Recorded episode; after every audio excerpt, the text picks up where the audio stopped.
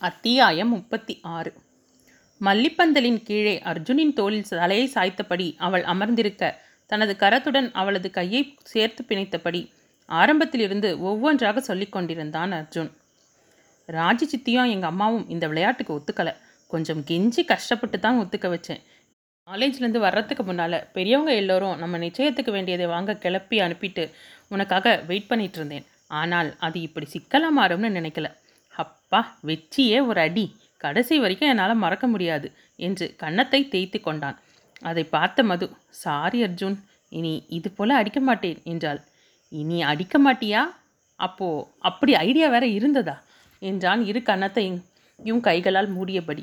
சிரித்துக்கொண்டே இனி கன்னத்தில் அடியெல்லாம் கிடையாது என்றவள் அவன் எதிர்பாராத நேரத்தில் முத்தமிட்டு விட்டு சிரித்துக்கொண்டே எழுந்து ஓடினாள். எதிரில் தீபக் வருவதைக் கண்டதும் நிதானித்து நின்றாள்.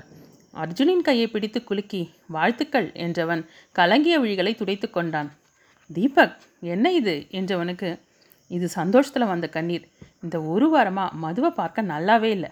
அவளோட குறும்பு விளையாட்டுத்தனம் எல்லாமே மிஸ்ஸிங் இப்போ கூட அவள் என்னோட வம்பு செஞ்சு விளையாடும்போது அம்மா என்னை திட்டுவாங்க. ஆனால் எனக்கு அவளை பார்க்கும்போதெல்லாம் இருபத்தோரு வயசு பொண்ணா தெரியாது. அப்பாவும் அம்மாவும் அவளை இங்கே கூட்டிகிட்டு வரும்போது துரு துருன்னு கோலி குண்டு கண்ணோட ரெட்டை குதிரவால் போட்டுக்கிட்டு முகத்தில் சிரிப்போடு வந்த குட்டி பொண்ணா எனக்கு இன்னொரு குட்டி தங்கச்சியாக தான் நினச்சிட்டு இருந்தேன். ஆஸ்திரேலியா போன ரெண்டு வருஷம் நான் அவளை ரொம்ப மிஸ் பண்ணேன். இந்த வீட்டில் ஒரு குட்டி இளவரசி போல ஆடி ஓடிட்டு இருந்தா. கல்யாணத்துக்கு அப்புறம் எங்களை விட்டுட்டு போக போகிறான்னு நினைக்கும் போதே கஷ்டமாக இருக்குது அவளை நாங்கள் ரொம்பவே மிஸ் பண்ணுவோம். நீங்கள் அவளை நல்லா பார்த்துப்பீங்கன்னு தெரியும். ஆனாலும் மனசில் ஒரு தவிப்பு என்றவனின் தோளில் சாய்ந்து அவள் கண்கள் கலங்க ஆறுதலாக அவளை தட்டி கொடுத்தான் தீபக். ராஜேஷ் புன்னகையுடன் பார்த்து கொண்டிருக்க வாசலில் கார் வந்து நிற்கும் சப்தம் கேட்டதும் இளையவர்கள் ஆர்வத்துடன் பார்த்தனர். முகம் நிறைய சந்தோஷத்துடன் நின்றிருந்த மதுவின் முகத்தை பார்த்தவர்களுக்கு பேரானந்தமாக இருந்தது. இருவரும் ஜோடி பொருத்தத்தையும் பெற்றவர்கள் கண்குளிர பார்த்தனர். நிச்சயத்திற்கு எடுத்த புடவை நகை அனைத்தையும் பார்த்தனர். நாளை மறுநாள் நல்ல நாள் அன்றைக்கே நிச்சயத்தை வைத்துக் கொள்வது என்று முடிவு செய்யப்பட்டது. இரவு உணவுக்கு பின் அனைவரும் அவரவர் அறைக்கு செல்ல மது விமலாவுடன் பேசிக்கொண்டு முன்னால் நடந்தாள்.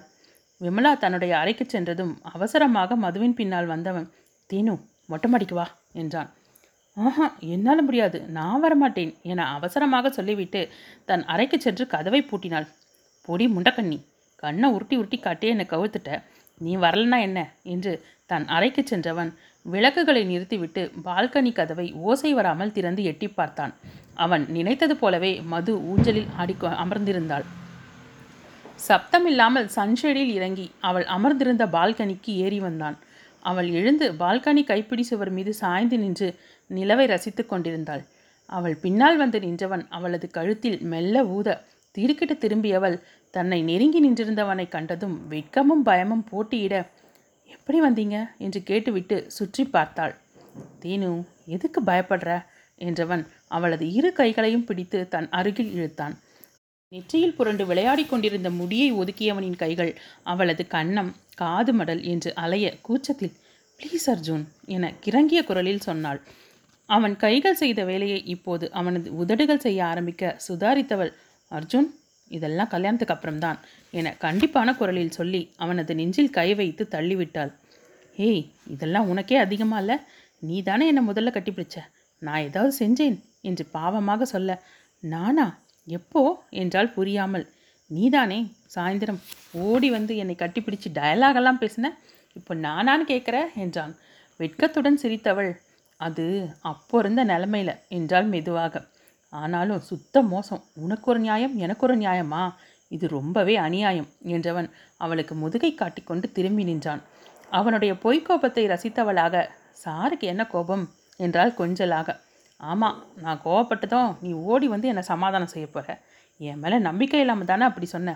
என்னோட லிமிட் என்னன்னு எனக்கு தெரியாதா? என்றான் கேள்வியாக. அவள் கவலையுடன் ப்ளீஸ் அர்ஜுன் நான் உங்களை நம்பலைன்னா என்ன ஏன் நம்பலைன்னு அர்த்தம்? நீங்கள் இன்னும் மூணு நாலு நாளில் கிளம்பி போயிடுவீங்க. அப்புறம் எனக்கு உங்கள் ஞாபகமாகவே இருக்கும். ரொம்ப கஷ்டம்ப்பா என்றவள் சலுகையாக அவனது கையை தன் கையுடன் கோர்த்து கொண்டு அவனது தோழி தன் தலையை சாய்த்து கொண்டாள். படிப்பு முடிவே இன்னும் அஞ்சு மாதம் இருக்கு. அப்புறம் கல்யாணம் எப்போ வைப்பாங்களோ என்றால் கொஞ்சம் குரலில். அவளது கரத்தை பற்றி கொண்டவன் குறைஞ்சது ஏழு மாதத்துக்கு கிடையாது என்றதும் அவ்வளவு நாளா? என்று கண்களை விரித்து காட்டி கேட்டாள்.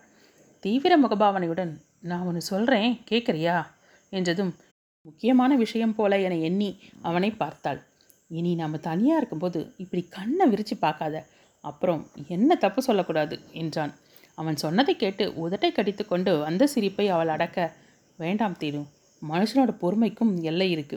இப்படி என்னை சுற்றி சுற்றி அடிக்காதே என்றவன் குறும்பும் காதலும் சேர்த்து நர்த்தனமிடும் அவள் விழிகளை பார்த்ததும் என்னையும் மீறி ஏதாவது நடக்கிறதுக்குள்ள நான் கிளம்புறேன். நீயும் போய் தூங்கு என்றபடி அவளை விலக்கி விட்டு சென்றவன் அதே வேகத்தில் திரும்பி வந்தான். இன்னைக்கு இதுதான் கடைசி என மின்னல் வேகத்தில் அவளை இழுத்து இறுக்கி அணைத்தவன் இரண்டு கன்னங்களிலும் முத்தமிட்டு விட்டு அதே வேகத்தில் அவளை விலக்கிவிட்டு வந்த வழியே சென்றான். அறைக்கு வந்து படுக்கையில் சாய்ந்தவள் கன்னத்தை தொட்டு பார்த்து சிரித்து கொண்டிருக்க அவளது மொபைல் அழைத்தது. எடுத்தவள் அர்ஜுன் இப்போதானே பேசிட்டு போய் படுத்தீங்க? அதுக்குள்ளே என்ன ஃபோன்? என்றாள். தூக்கமே வரமாட்டேனுது ராத்திரேனு என்றான் குழைந்து குரலில். வராது வராது. அப்படி தூக்கம் வரலன்னா ஒன்று ரெண்டு என்னங்க தானாக தூக்கம் வரும். நான் என்ன எல்கேஜி படிக்கிற பையனா? ஒன்று ரெண்டு மூணு என்ன? என்று சலிப்புடன் கேட்டவன் தேனு நீ என்னடா செல்லம் செய்கிற என்றான். ம் ஒரு எல்கேஜி பையன்கிட்ட பேசிகிட்டு இருக்கேன் பேசாமல் தூங்குங்க அர்ஜுன் என்றால் செல்ல முறைப்புடன். தூங்கலாம்னு கண்ணை மூடினா உன்னோட கண்ணு தாண்டி முன்னால் வந்து நிற்கிது நான் என்னடி செல்லம் செய்வேன்? ஐயோ கொஞ்சம் கூட வெக்கமே இல்லாமல் இப்படி வழியிறீங்க. சரியான ஜொல்லு பார்ட்டிப்பா நீங்கள் நான் யார்கிட்ட வழியிறேன்? என்னோட தேனுக்கிட்ட தானே? சிரித்து கொண்டாலும் போதும் அர்ஜுன் எனக்கு தூக்கம் வருது என்றாள். என்னது? தூக்கம் வருதா? உன்னோட லவ்வர் உன்கிட்ட லவ்வை சொல்லிட்டு இருக்கேன். நீ என்னையே நினச்சிட்டு இருக்காம தூக்கம் வருதுன்னு சொல்கிற இதெல்லாம் நியாயமா? எல்லாம் நியாயம்தான். சரி இது மட்டும் சொல்லு. நான் கால் பண்ணும்போது நீ என்ன செஞ்சிட்டு இருந்த படுத்துக்கிட்டு இருந்தேன். போய். உன் கன்னத்தை தடவி பார்த்து சிரிச்சுக்கிட்டு இருந்த. ஆச்சரியத்துடன். நேரில் பார்த்த மாதிரி சொல்கிறீங்க என்றாள். அப்போது உண்மையாக அதான் செஞ்சிட்டு இருந்தியா இதுக்கு பேர் தான் போட்டு வாங்கிறது. செல்லமாக முறைத்தவள். இப்போது நான் வந்து உங்களை ரெண்டு போட்டால் தான் நீங்கள் தூங்குவீங்க என்றாள்.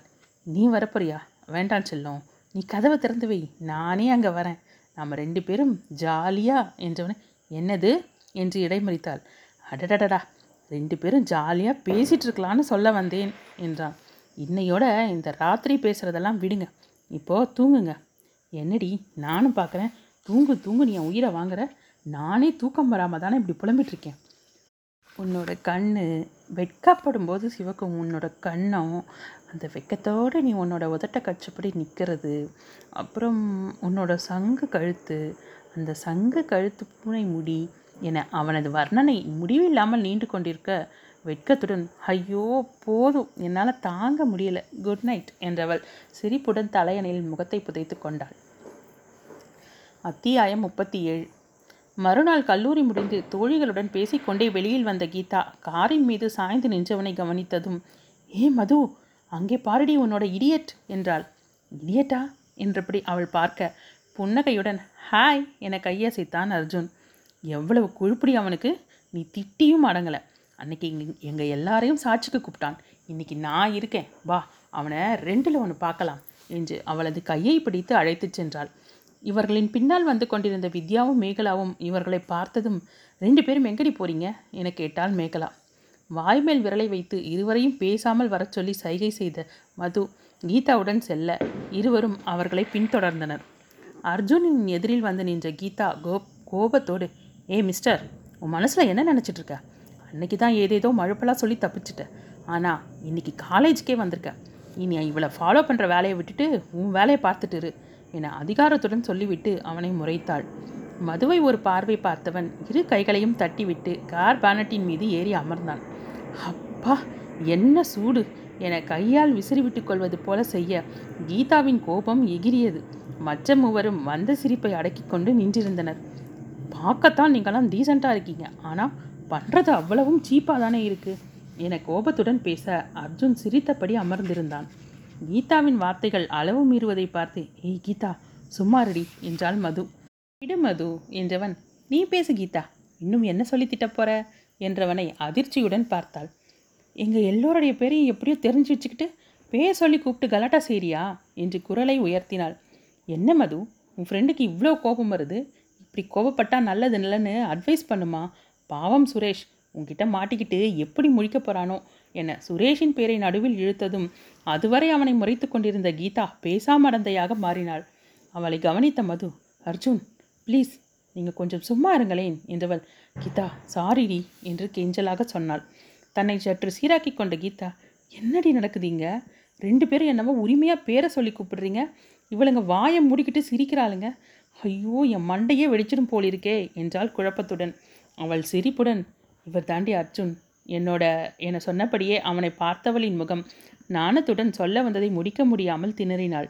அதை கண்ட கீதா சரி சரி எனக்கு புரிஞ்சுது. ஆனால் நீ எங்ககிட்ட எதுவுமே சொல்லலையே. பரவாயில்லடி. பிடிச்சாலும் ஒரு சூப்பர் ஹீரோவாக தான் பிடிச்சிருக்க என்றவள். நீங்கள் ரொம்பவே லக்கி தெரியுமா? எங்கள் மது மாதிரி ஒரு பொண்ணு உங்களுக்கு கிடைச்சிருக்கா. என சொல்லி கொண்டிருக்கும் போதே அவர்களை நோக்கி சுரேஷ் வருவதை பார்த்தவள் எனக்கு நேரம் ஆகுது. நான் முன்னால் போகிறேன் என்று அங்கிருந்து வேகமாக நகர்ந்தாள்.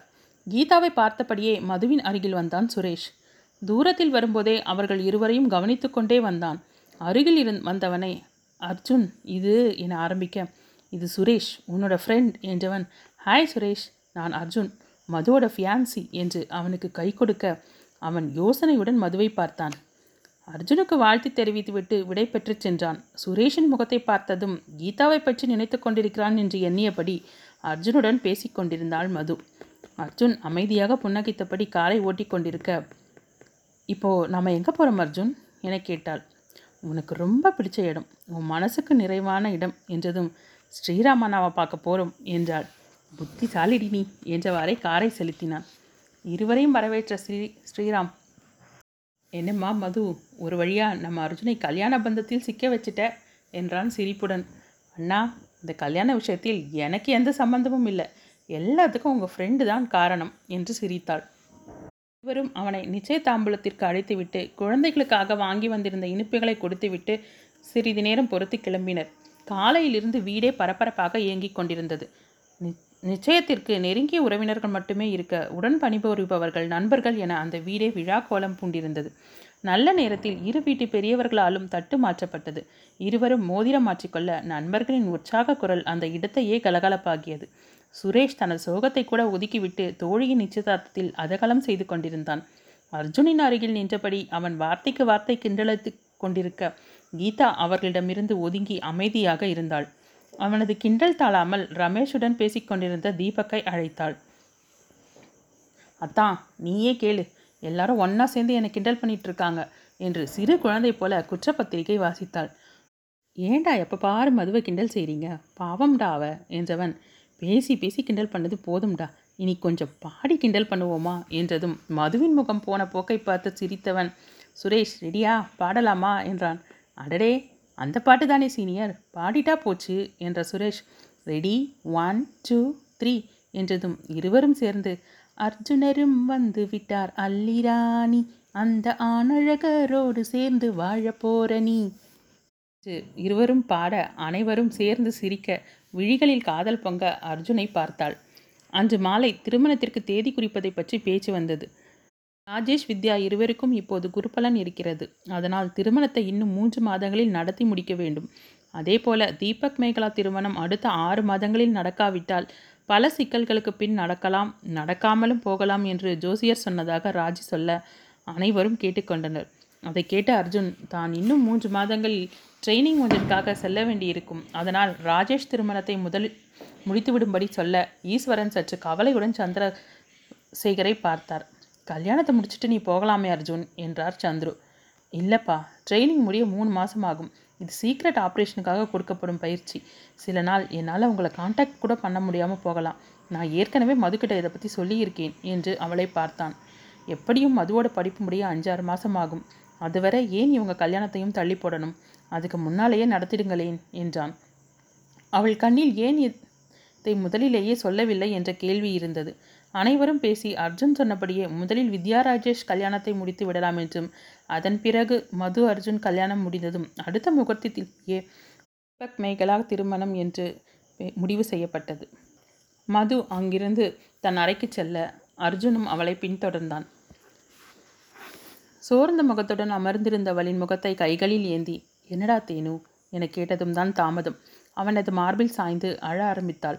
ஆதரவாக அவளது தலையை தடவி கொடுத்தவன் ஆறு மாதம் தானே இப்படின்னு சொல்கிறதுக்குள்ளே ஓடிட போகுது. நீ சந்தோஷமா சிரிச்ச முகத்தோட என்னை வழி அனுப்புனா தானே எனக்கும் நிம்மதியாக இருக்கும்.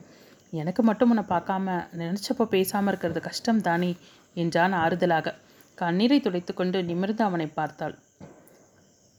புன்னகையுடன் அவள் மூக்கை பிடித்து ஆட்டி சரியான அழுகாச்சிடி நீ என சொல்ல "ஹும்" என சொல்லிவிட்டு உரிமையுடன் அவன் மார்பில் சாய்ந்து கொண்டாள்.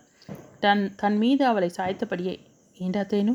நான் வேணும்னா இந்த ட்ரைனிங் போக இஷ்டமில்லைன்னு எழுதி கொடுத்துட்டா என சொல்ல திடுக்கிட்டு எழுந்தாள். வேண்டாம் அர்ஜுன் இது உங்கள் திறமைக்கு கிடைச்சிருக்கும் ஒரு நல்ல வாய்ப்பு. என்னால் உங்களோட கரியர் மேலே வரணுமே தவிர கீழே போகக்கூடாது. என்னால் உங்கள் கூட நினச்சப்ப பேச முடியாது பார்க்க முடியாது. ஆனால் நீங்கள் தான் எப்போதும் என் மனசுக்குள்ளேயே இருக்கீங்களே என்றால் அன்புடன். தேங்க்ஸ்டா என்று அவளது நெற்றியில் முத்தமிட்டு விட்டு கழுத்தில் இருந்த செயினை கழற்றி அவளுக்கு அ- அணிவித்தவன் காதலுடன் குடித்த பரிசுகளை மறுக்காமல் ஏற்றுக்கொண்டாள். அத்தியாயம் முப்பத்தி எட்டு. இன்றுடன் அர்ஜுன் கிளம்பிச் சென்று பத்து நாட்கள் ஆகிவிட்டன.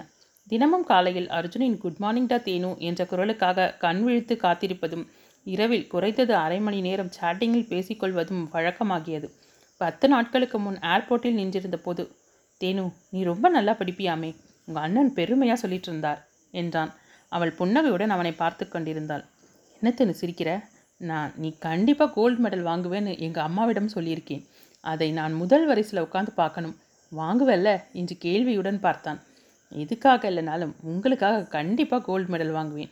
அதை முதல் வரிசையில் உட்காந்து நீங்கள் பார்க்கத்தான் போறீங்க என்றால் அதே உறுதியோடு படிக்க ஆரம்பித்தாள்.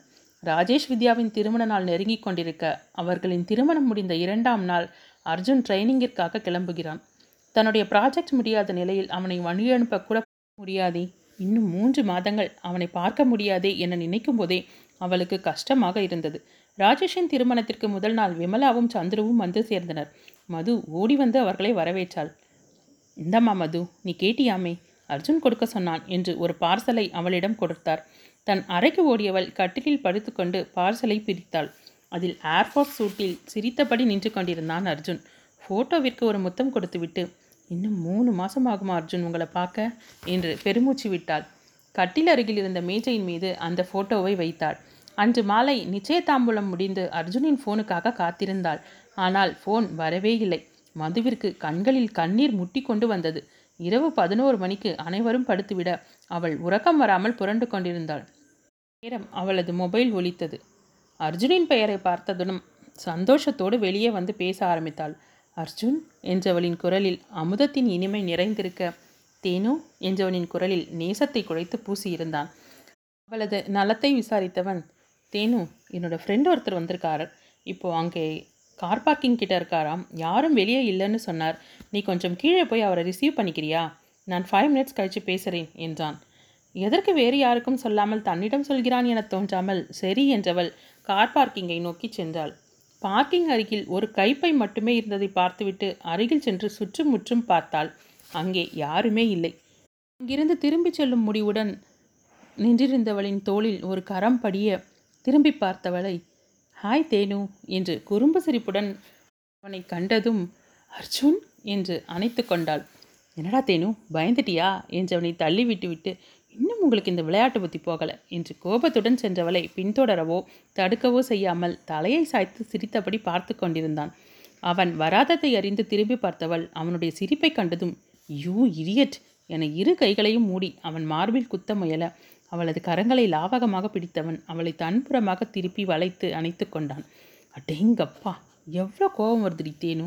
என்று சிரிக்க பின்ன கோச்சிட்டு போறேன் என்னை சமாதானம் செய்ய வராமல் சிரிச்சான்? கோபம் வராதா? என்றாள் கடுப்புடன். ம் நீ உண்மையாகவே கோச்சிட்டு போயிருந்தா நான் சமாதானம் செய்ய வச்சிருப்பேன் நீ தான் சும்மா கோவப்படுவது போல நடிக்கிறியே என்றவனின் உதடுகள் அவளது கழுத்தில் தன் வேலையை செய்ய ஆரம்பிக்க வேகமாக அவனிடமிருந்து விலகினாள். அன்னைக்கு சொன்னது தான் வாங்க உள்ளே போகலாம் என்று கண்டிப்பான குரலில் சொல்லிவிட்டு ராஜேஷ் இருந்த அறைக்கு அழைத்துச் சென்றாள். தூக்க கலக்கத்துடன் கதவை திறந்த தீபக் அர்ஜுனை கண்டதும் ஆச்சரியத்துடன் வரவேற்றான். தூங்கிக் கொண்டிருந்த ராஜேஷும் எழுந்துவிட தான் அறைக்கு செல்வதாக சொல்லிவிட்டு மது கிளம்பினாள். அவள் பின்னாலேயே வந்த தீபக் ஆனாலும் இதெல்லாம் ரொம்ப அநியாயம் இல்லை மது? என்று சிரித்தவனை முறைக்க முயன்று முடியாமல் புன்னகைத்து கொண்டே அங்கிருந்து சென்றாள். காலையில் திருமண மண்டபம் பரபரப்பாக இயங்கிக் கொண்டிருந்தது. அதில் அர்ஜுனின் வருகை முக்கிய செய்தியாக ஒளிபரப்பாகி கொண்டிருக்க என்னடா எங்ககிட்ட கூட சொல்லலை? என்றார் சந்துரு. ஒன்றுமில்லப்பா ஊருக்கு போகிறதுக்கு முன்னால் வந் கல்யாணத்துக்கு வந்தா எல்லாரையும் மச்சான் கல்யாணத்தில் பார்த்துடலாமேன்னு வந்தேன் என்றான். அருகில் நின்றிருந்தவர் என்னப்பா மச்சானை பார்க்க வந்தியா? இல்லை மச்சானோட தங்கச்சியை பார்க்க வந்தியா? என்று கேட்க பக்கத்தில் இருந்த அனைவரும் சிரித்தனர். அவன் சற்றும் அசராமல் அதான் நீங்களே சொல்லிட்டீங்களே நான் மதுவை பார்க்கத்தான் வந்தேன் என்றான் பளிச்சன. மகனை பார்த்த விமலா இது என்னடா பட்டு வேட்டி சட்டை? நீ தான் வேட்டி சட்டையே கட்ட மாட்டியே என்றார். மேகலாவின் அம்மா இப்போவே ரிகர்சர் பார்த்துக்கிறார் போல. என சிரிக்க இது எதையுமே கவனிக்காமல் அவனது கண்கள் மதுவை தேடிக்கொண்டிருந்தன காலையில் குட் மார்னிங் தேனு என சொன்னதோடு சரி. அதன் பிறகு அவள் குரலை கூட கேட்க முடியவில்லை. மணப்பெண்ணின் அறைக்குள்ளே வித்யாவை விட்டுவிட்டு அனைவரின் கிண்டலும் மதுவை நோக்கியே இருந்தது. அர்ஜுன் பேசியதை கேட்டுவிட்டு வித்யாவின் அறைக்கு வந்த மேகலா அவளை ஏண்டி போட்டு பாடா படுத்துறீங்க அதோ அடுத்த மாப்பிளையே சொல்லிட்டார். அவர் வந்ததே மதுவை பார்க்கத்தானாம் என்றாள். அனைவரின் கிண்டலுக்கும் பயந்தே மது அந்த அறையை விட்டு வெளியே வராமல் இருந்தாள். மேகலாவும் மது அர்ஜுன் உன்னை மண்டபம் முழுசும் சல்லடை போட்டு தேடாத குறையாக தேடிட்டு இருக்கார். நீ இந்த ரூமை விட்டு வெளியே வர மாட்டேன்ற.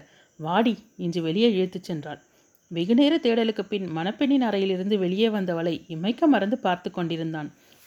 அவளை அழைத்த ராஜி அறைகளை பூட்டிவிட்டு வரும்படி அனுப்ப அவளுக்கு முன்னால் அங்கே சென்றான் அர்ஜுன். மது அந்த அறைக்குள் நுழையும் போது உள்ளே பேச்சு சப்தம் கேட்க கதவை திறந்து மெதுவாக எட்டி பார்த்தாள். அங்கே அர்ஜுன் ஒரு கையை சுவற்றில் ஊன்றியபடி மொபைலில் பேசிக்கொண்டிருந்தான் கதவை திறக்கும் சப்தம் கேட்டு திரும்பியவன் அவளது திகைத்த பார்வையை கண்டதும் நான் அப்புறம் பேசுகிறேன் என சொல்லி மொபைலை அணைத்தான். மதுவின் அருகில் வந்து நின்று என்ன தேனு அப்படியே மலைச்சு போய் நின்றுட்ட என்றால் சிரிப்புடன். சூப்பராக இருக்குங்க ரொம்ப தேங்க்ஸ்.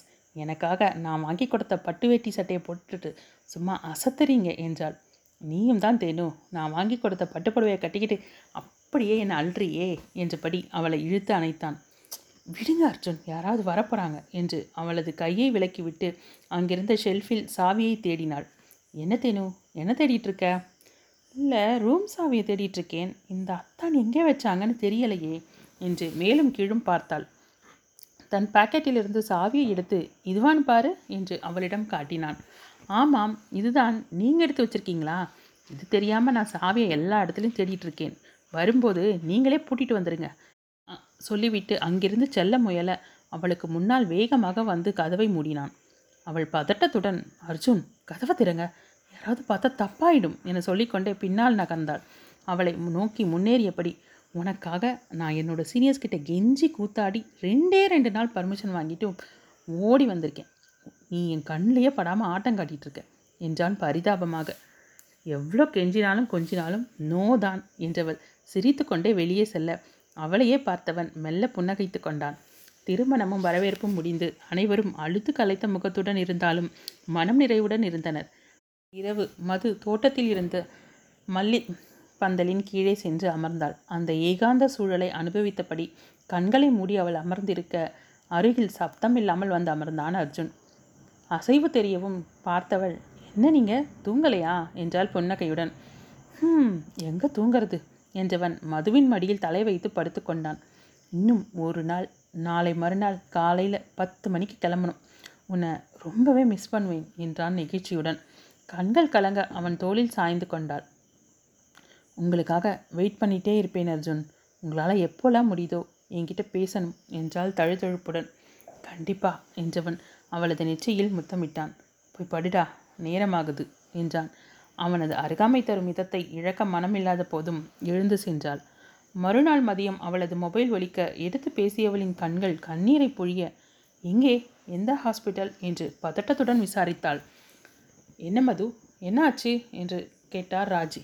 அத்தை சுரேஷ் என்றவளால் மேற்கொண்டு பேச முடியாமல் தடுமாற அவளது திணறலை பார்த்த அர்ஜுன் வேகமாக இறங்கி வந்தான். என்ன மது என்னாச்சு? என்று பதறியவனிடம் சுரேஷ்க்கு என்னவோ தெரியல ஃபோன் வந்தது என்று சொல்லிக்கொண்டே இருக்க விமலா ஒரு டம்ளரில் தண்ணீர் கொண்டு வந்து அவளுக்கு கொடுத்து சற்று ஆசுவாசப்படுத்தினார். சுரேஷ் நேற்று நைட் சூசைட் பண்ணிக்க ட்ரை பண்ணியிருக்கான். ஹாஸ்பிட்டல் சேர்த்துருக்காங்களாம் நான் அவனை பார்க்கணும் என்றால் கண்ணீருடன். அவ்வளோதானே நானே உன்னை கூட்டிகிட்டு போகிறேன் என்றவன் சொன்னபடி பத்து நிமிடத்தில் கிளம்பி வந்து அவளை அழைத்து கொண்டு சென்றான். போகும் வழியில் மது அழாத. அவனுக்கு இப்போ ஒன்றும் பிரச்சனை இல்லையே. அழாதடா. அங்கே போனதும் நீயும் சேர்ந்து அழுதா? அவங்க அம்மாவுக்கு யார் ஆறுதல் சொல்கிறது என்று தேற்ற அவள் சற்று சமாதானம் அடைந்தாள். ஆனால் மருத்துவமனைக்கு வந்து சுரேஷை பார்த்ததும் அவளால் தன்னை கட்டுப்படுத்தி கொள்ளவே முடியவில்லை. இவன் இப்படி பண்ணுவான்னு நான் நினைக்கவே இல்லை ஆண்டி. அன்னைக்கு என்கிட்ட பேசும்போது நான் ஏதோ என்னை மிரட்டத்தான் அப்படி சொல்கிறான்னு நினச்சேன். அதை கொஞ்சம் கூட சீரியஸாக எடுத்துக்கல. இப்போ இப்படி செய்துட்டானே என்றால் அழுகையுடன். அதற்குள் சுரேஷின் தாயாருடன் பணிபுரிபவர்கள் வரவும் மது அந்த இடத்தை விட்டு நகர்ந்து அந்த வராண்டாவில் போடப்பட்டிருந்த பெஞ்சில் வந்து அமர்ந்தாள். அவள் அழுகையை கட்டுப்படுத்த முடியாமல் இரு கைகளால் தன் தலையை தாங்கி பிடித்து கொண்டு அழுது கொண்டிருக்க தன்னை யாரோ உற்று பார்ப்பதைப் போல உணர்ந்தாள். அர்ஜுன் அவள் அருகில் வந்தான். என்ன மது யாரை தேடிட்டு இருக்க? இல்லை யாரோ என்னை பார்க்கறது போல இருந்தது என்றார் பின்ன இப்படி கதறி கதறி அழுதா? என்றவன் அவளது தோலை தட்டி கொடுத்தான். நான் ஆண்டிகிட்ட சொல்லிட்டு வரேன் கிளம்பலாம் என சொல்லிவிட்டு அபிராமியிடமும் சொல்லிக்கொண்டு கிளம்பினாள். வராண்டாவின் திருப்பத்தில் தனக்கு முதுகை காட்டியபடி ஃபோனில் பேசிக்கொண்டிருந்தவனை திரும்பி பார்த்து கொண்டே வந்து காரில் ஏறி அமர்ந்தாள். ஏ தேனு நான் இங்கே இருக்கேன். நீ என்னடா? யாரையும் பார்த்துட்டு வர? என்றாள். சும்மா விளையாடாதீங்க அர்ஜுன். பின்னால் இருந்து பார்க்க உங்களை மாதிரியே இருந்தது என்றாள். காரை ஸ்ரீராமின் ஹோமிற்கு செல்லும் வழியில் செலுத்தினான்.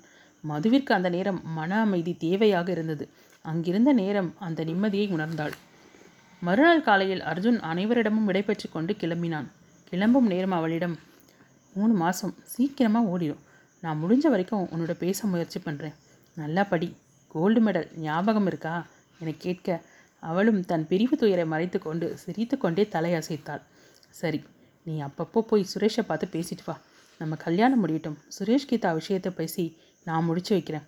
லவ் யூடா தீனு என அவள் கையை பற்றி அழுத்திவிட்டு அவளது பார்வையில் இருந்து மறையும் வரை திரும்பி பார்த்து கொண்டே சென்றான். ஐ லவ் யூ அர்ஜுன் என்று முணுமுணுத்த தங்கையை ஆறுதலுடன் தோளில் தட்டினான் ராஜேஷ். சிறு புன்னகையுடன் அர்ஜுன் சென்ற வழியை பார்த்துவிட்டு அண்ணனுடன் கிளம்பினாள்.